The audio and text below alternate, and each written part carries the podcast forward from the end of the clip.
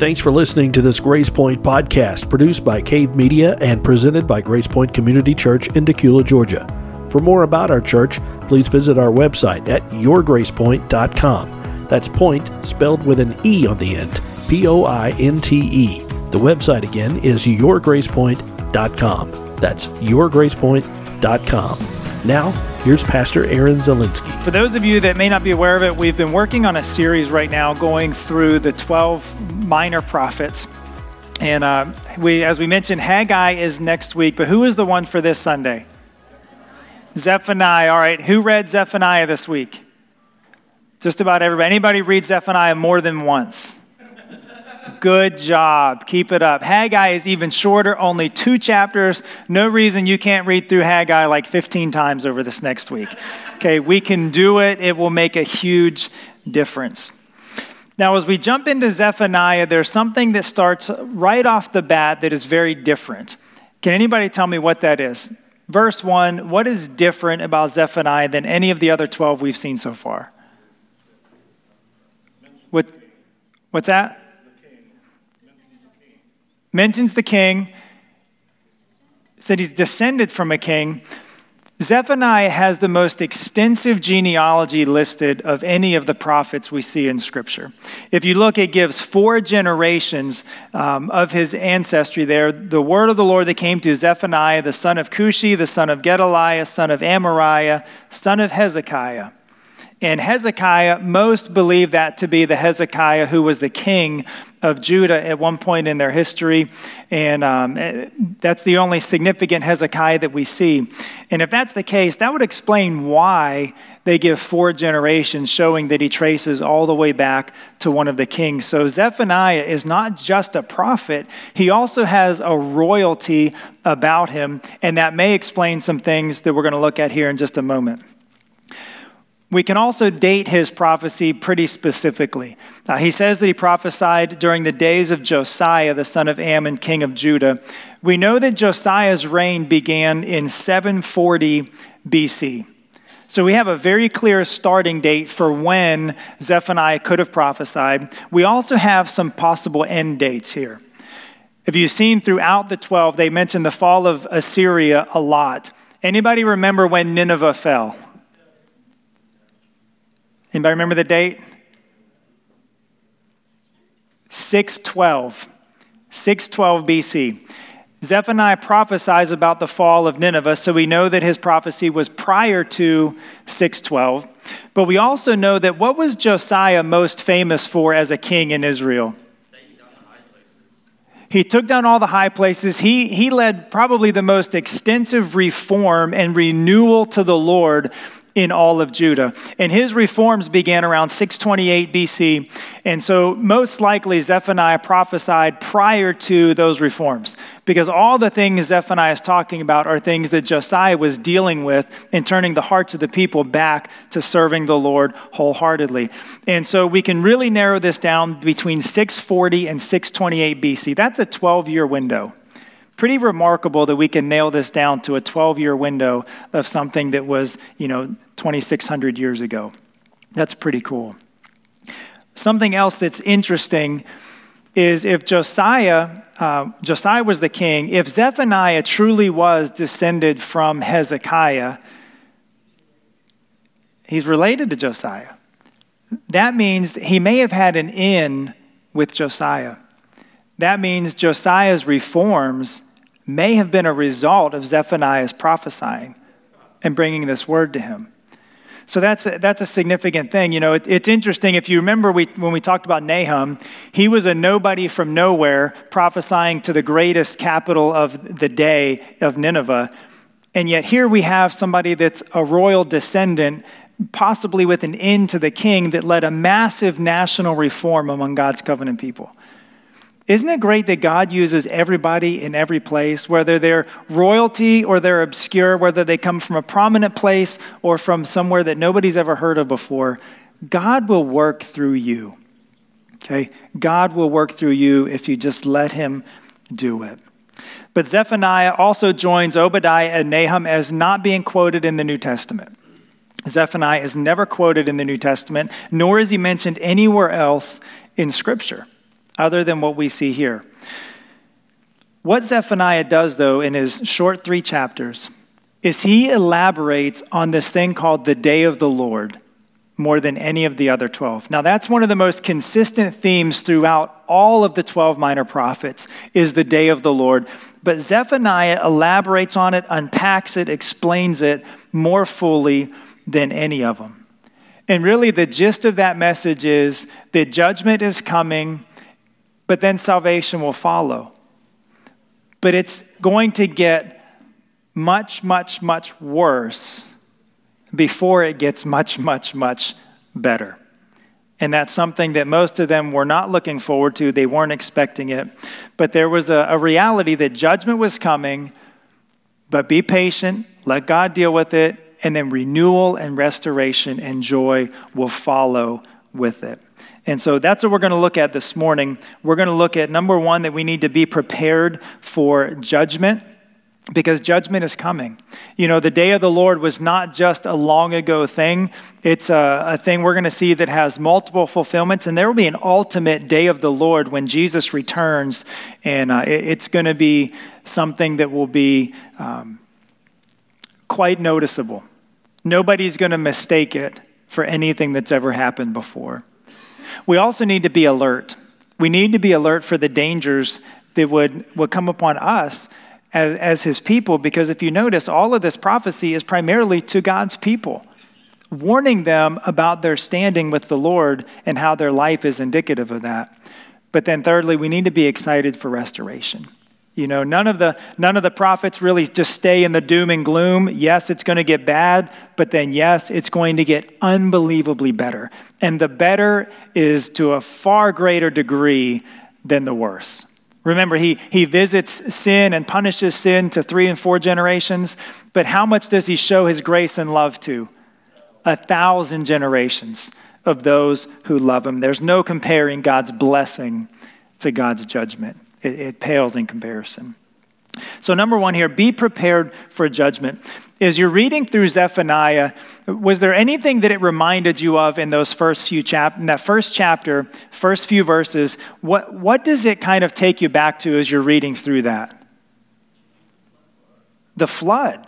Absolutely. He's saying judgment is going to come in catastrophic proportions. I mean, look at this. In um, he kind of goes through. There's a uh, one of those chiasms we've talked about where things kind of build into the middle and work their way back out. But if you look at the beginning and ending of chapter 1, verse 2, I will utterly sweep away everything from the face of the earth, declares the Lord. I will sweep away man and beast. I will sweep away the birds of the heavens and the fish of the sea and the rubble with the wicked. I will cut off mankind from the face of the earth.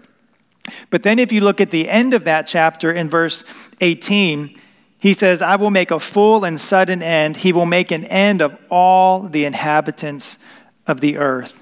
Said he would bring distress on all mankind. Clearly, echoes of the flood when God is just sweeping away everything in judgment because of how wicked and sinful and evil and violent the people were. It was unbelievable. But we also see an interesting thing in verse 3. Do you remember what the order of creation was as God started making the living creatures? He makes the fish of the sea, and then the birds of the air, and then the beasts, and then people are kind of the crowning uh, achievement of God's creation. But look at what Zephaniah says in verse 3 I will sweep away man and beast, I will sweep away the birds of the heavens and the fish of the sea.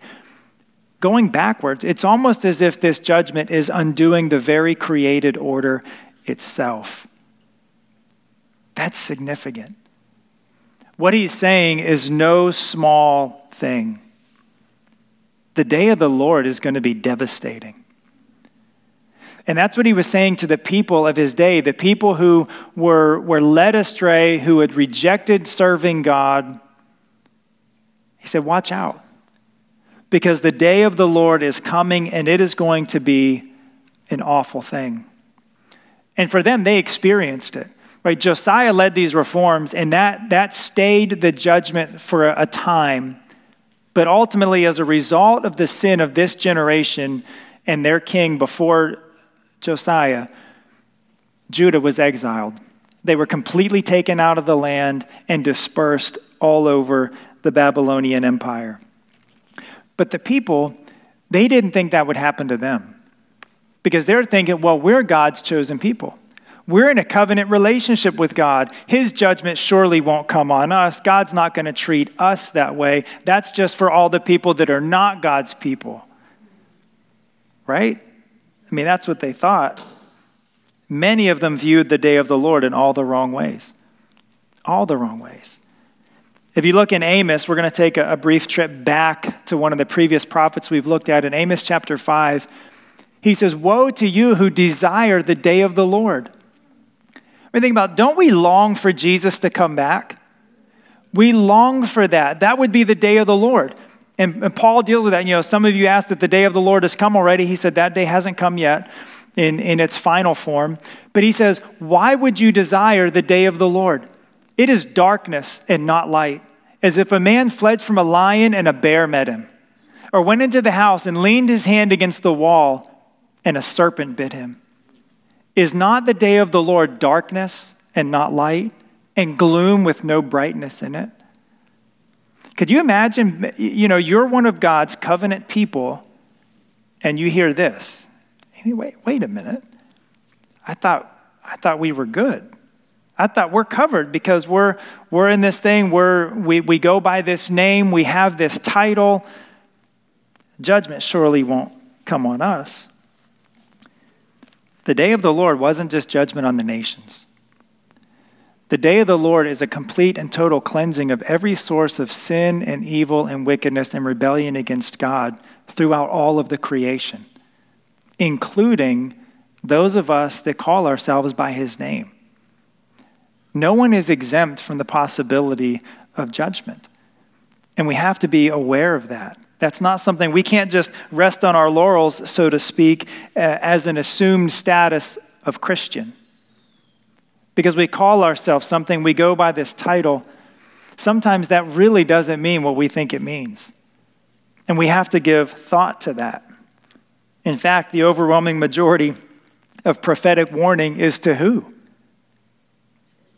The people of God. All of it.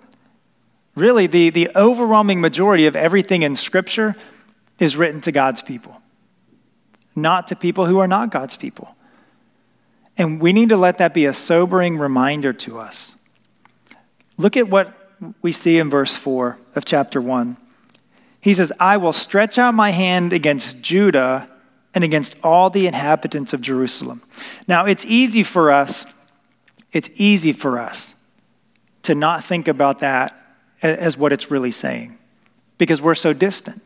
And we just feel, oh, yeah, God's always sending judgment on Jerusalem. He's always sending judgment on Judah and Israel. And um, yeah, that, so what?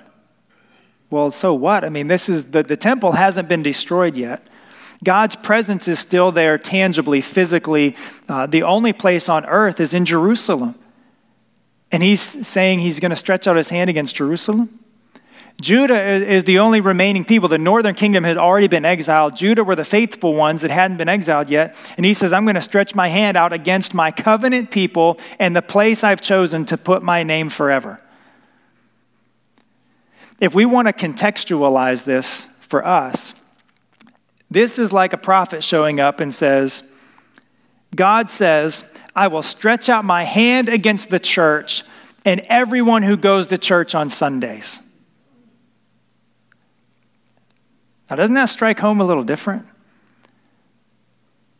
But that's how it would have felt to people in Judah and people in Jerusalem who say, We're the people of God. We're here where He's worshiped. We do all of these things in His name, but we can't afford a false sense of security and a label. We can't do that. You know, because sometimes we, we lie, sometimes we say things of ourselves that are not true and Zephaniah had to deal with that. And we're going to look at that later as one of the dangers that we see here. But uh, resurrection is, is a great thing, but something has to come before resurrection crucifixion. Restoration is great, but judgment and cleansing always come before the restoration. And where does this judgment and cleansing start? it starts with us. In 1 Peter chapter 4, he says it is time for judgment to begin at the household of God. And if it begins with us, what will be the outcome for those who do not obey the gospel of God? And if the righteous is scarcely saved, what will become of the ungodly and the sinner? You know, we always think we hear these warnings of judgment and we assume that it's just on the non believer, but we have to realize that judgment and cleansing and renewal always starts here with the people of God. Those who claim to be his people, those who are call themselves by his name. We are the ones that God will look to first because we should be the ones representing and demonstrating him to the world. And so it will start with us. So, for us as believers, we need to be prepared for judgment because there's a reality of judgment that is coming on the world. Remember how we talked about prophecy having multiple fulfillments? Typically, and one of the, the clearest examples is the virgin birth. Isaiah prophesied about that, and he gave some things that would happen within two years. And within two years, his, his wife, who was a young maiden, that the word would also cover that, she had a child. That was the immediate fulfillment of that prophecy in Isaiah. But then there was an ultimate future fulfillment of Jesus being born of a virgin. And so we see these things like the day of the Lord. They experienced the day of the Lord when Babylon came in and wiped out Jerusalem.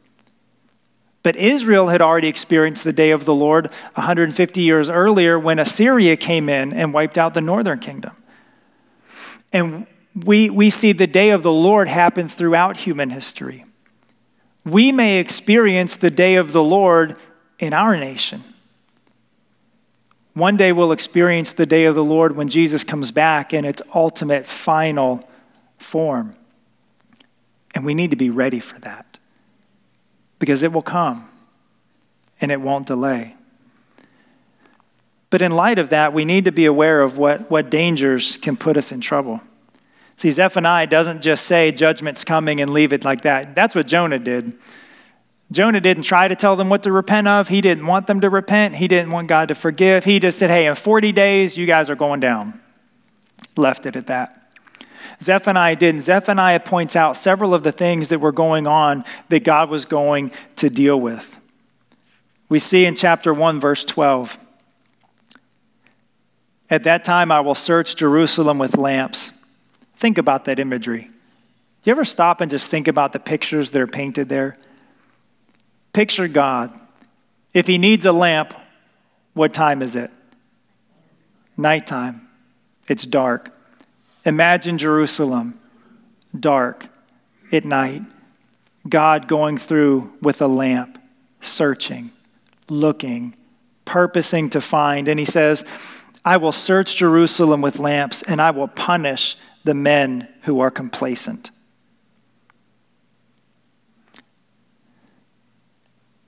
God is looking. He's looking. He's going to deal with complacency. And literally, if your, if your text there has a, a note or a reference to a footnote or something, the, the Hebrew text actually says, I will punish those who are thickening on the dregs. It's talking about wine that has been left too long and it starts to thicken and congeal because it's just sitting there doing nothing. And God says, I'm going to deal with that. Be aware of complacency. Complacency is where we feel like kind of we've arrived, we've achieved what we need to, and now we can just sort of ride this thing out. You know, that's how we get. We get to this place that we feel like we can just live off of our, our past experiences. You know, well, I got saved this many years ago. Okay, are you any closer to Jesus now than you were when you first committed your life to Him? Or we, especially in, in uh, Pentecostal circles, we talk about the baptism in the Holy Spirit, and they say, Well, I got filled with the Holy Spirit 25 years ago. Well, from your life, you may not have been filled since then. We can't, it's not that sort of a thing. You read in Acts, Peter's filled all the time. It's a continuous thing. We can never just feel like we've arrived and we're just riding this thing out till we die and go to heaven. That's being complacent. And that's what God says He's going to go searching with lamps, finding those that are complacent and deal with them. He also goes on to say, those who say in their hearts, The Lord will not do good, nor will he do ill. In other words, God's not really going to do anything. Look at my life. God hasn't ever actually done anything of significance. He doesn't really bless me that much. He doesn't really punish me when I do things wrong. It's just kind of, eh, you know, whatever. Apathy. Apathy is a killer. Complacency is a killer. But where they're different, complacency, you feel like you've arrived and you can just coast. Apathy is where you really just don't care. It just doesn't matter that much.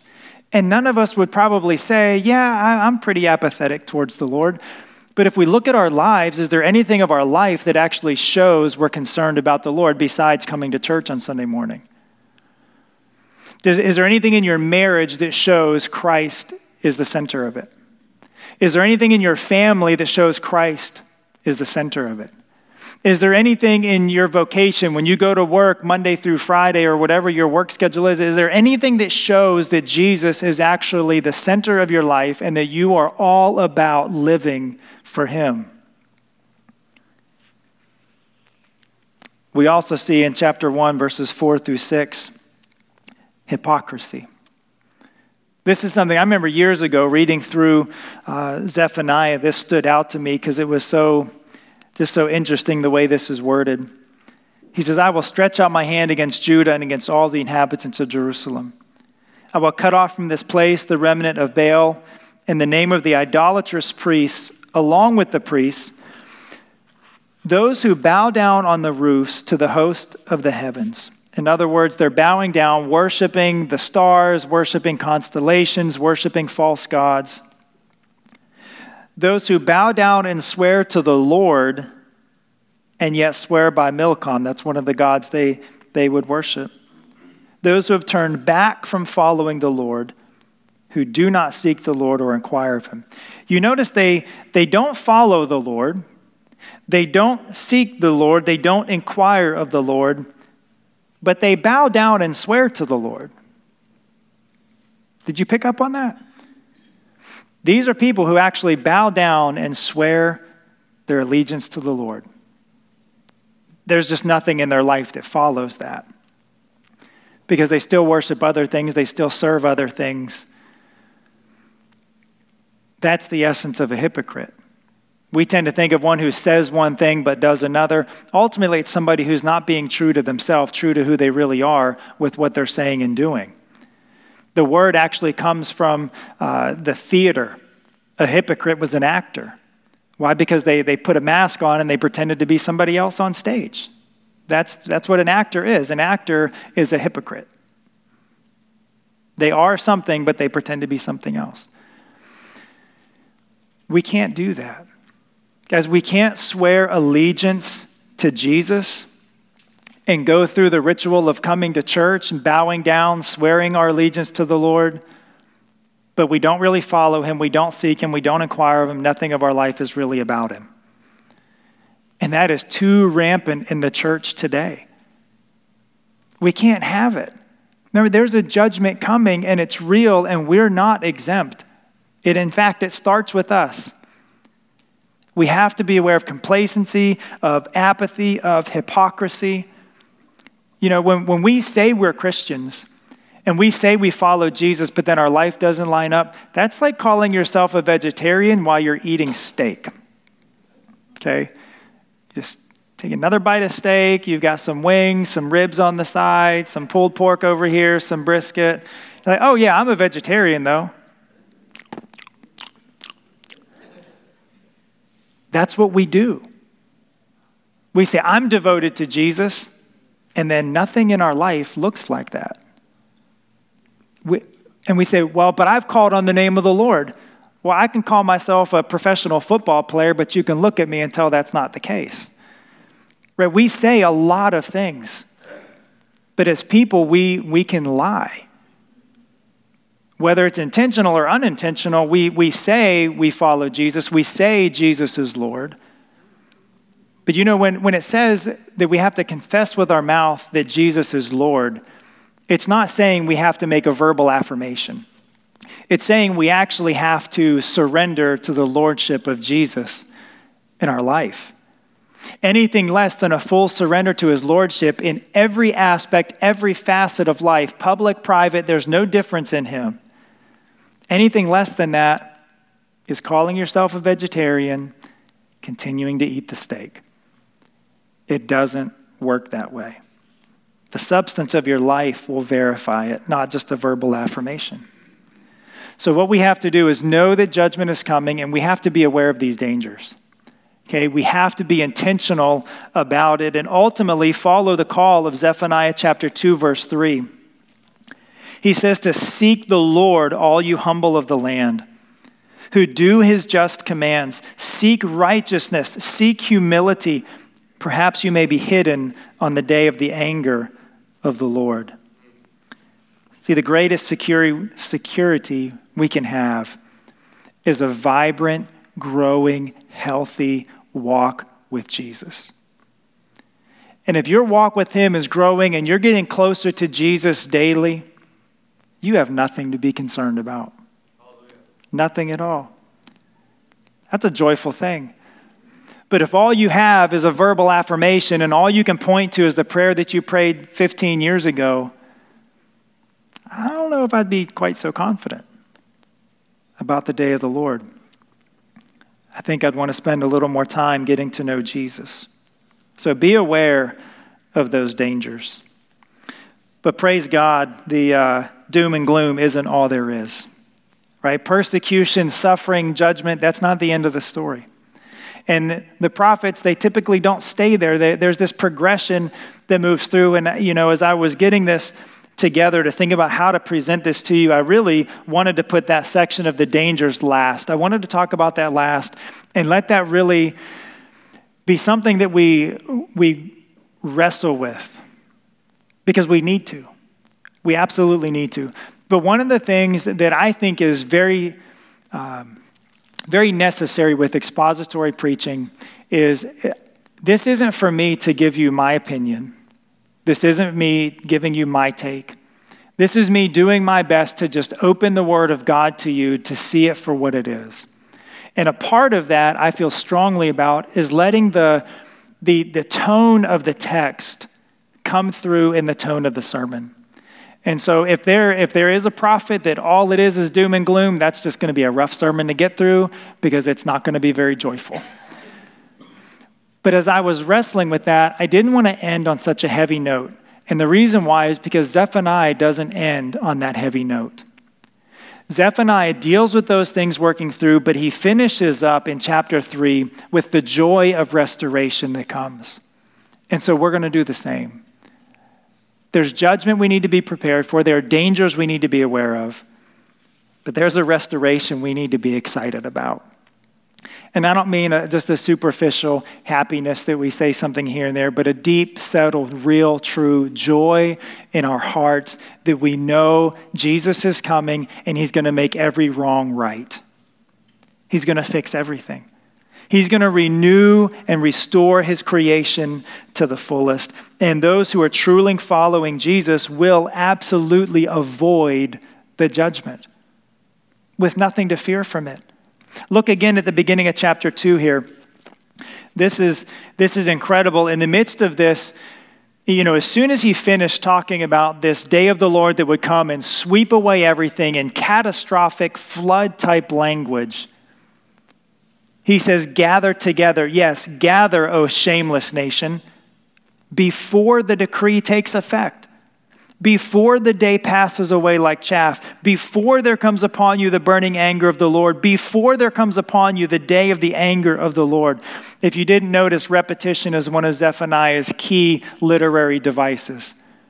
Did you see the repetition of before this, before this happens, before there comes this, before that goes down? In other words, before this happens, you can still do something about it. It's not fixed in stone. It never is. Just like Jonah's word that in 40 days Nineveh would perish, he didn't even offer the so repent, but when they did, God responded. So not only will we miss out on the judgment, but when we see the judgment coming, we should start to perk up a little bit because the judgment, the cleansing, the renewal is the first step in God's plan of restoration. Okay, he can't just make everything right until he deals with the evil and sin that shouldn't be in his creation to begin with. Those things have to happen first, and it, it's always that way. It's always that way. When you look at one of the, the most significant events in Israel's history, the Exodus, God's wrath was displayed in, in terrible awe and wonder against the Egyptians so that the people of God could come out and be established as his covenant people. But that display of his judgment and wrath had to come first.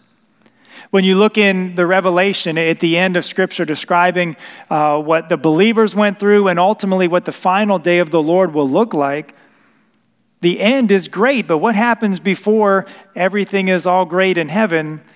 There's this terrible display of God's wrath on the earth. But in the midst of both of those things, God's people are there but God's people are protected. Israel didn't come out of Egypt until after all the plagues.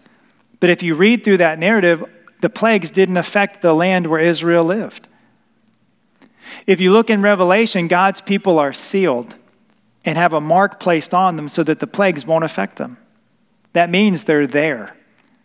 Because if none of God's people are there, who's getting marked for the plagues to not bother them?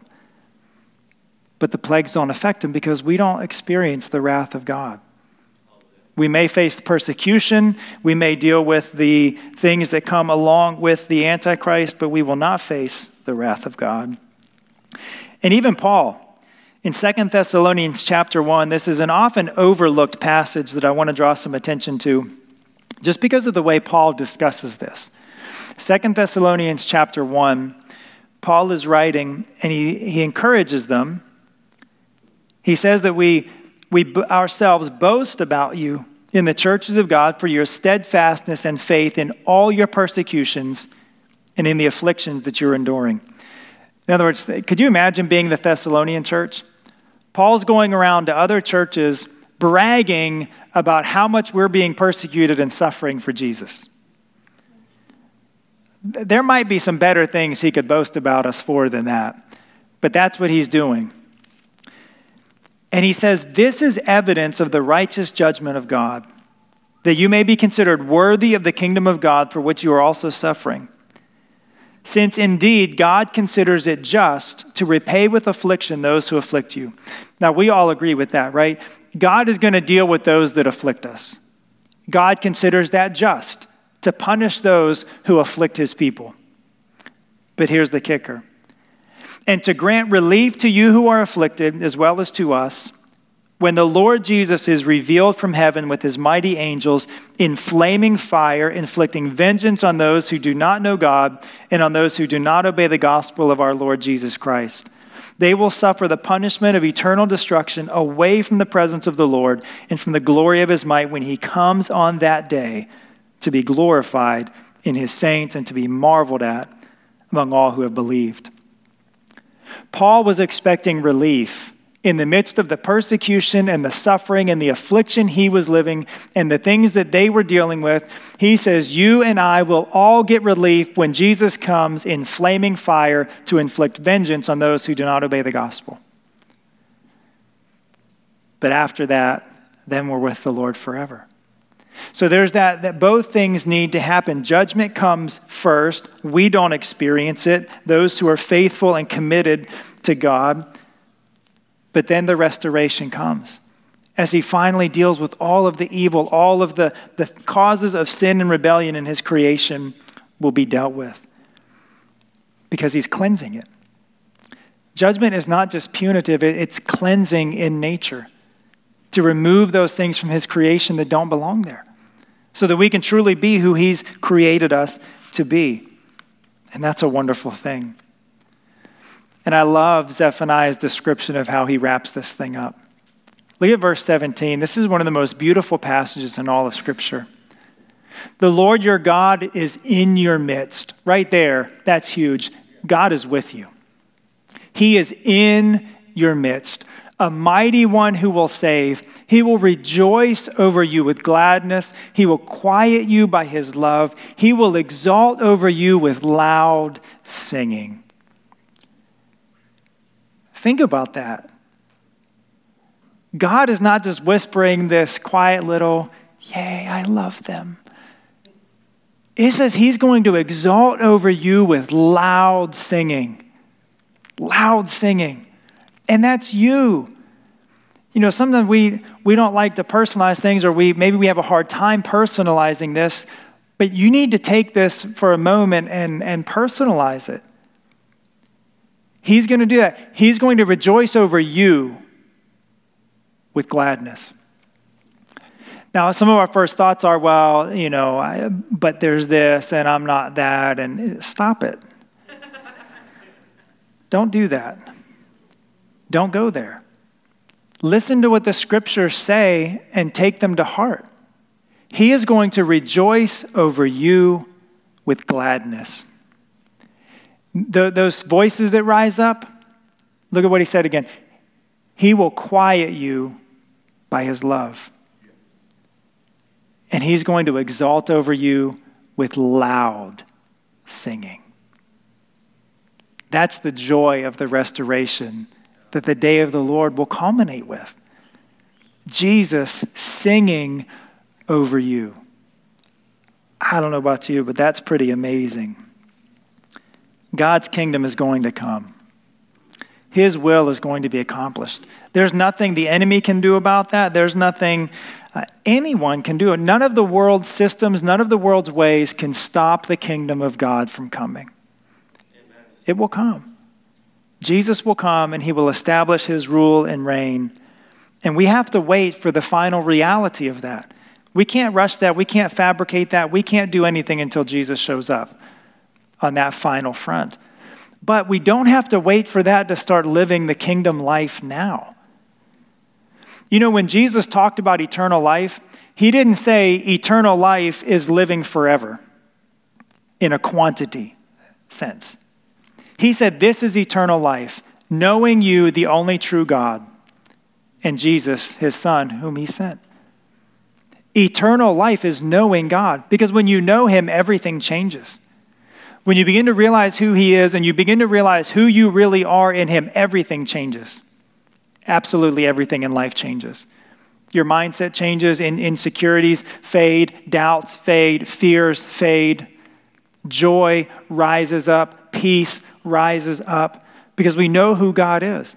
And we can get a taste of eternal life and live it now. Nothing in Scripture says you have to die in the flesh before you can begin living eternal life. There is a death that we experience, the death to self, that we die as we're buried with Christ in baptism and rise with Him to walk in new life. And that death is sufficient for us to begin living eternal life. We can live it even now. We don't have to wait on that. Don't wait on that. We just need to know Jesus and have this loving, interactive relationship with Him. We, we engage with him, we talk to him, we hear from him, we, we commune with him, we worship him. That is, is the essence of it. And we can do that and live that even now.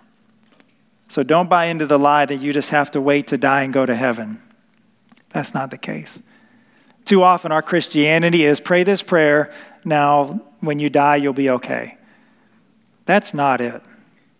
That's not it at all. I mean, yes, that's true, but that's not it.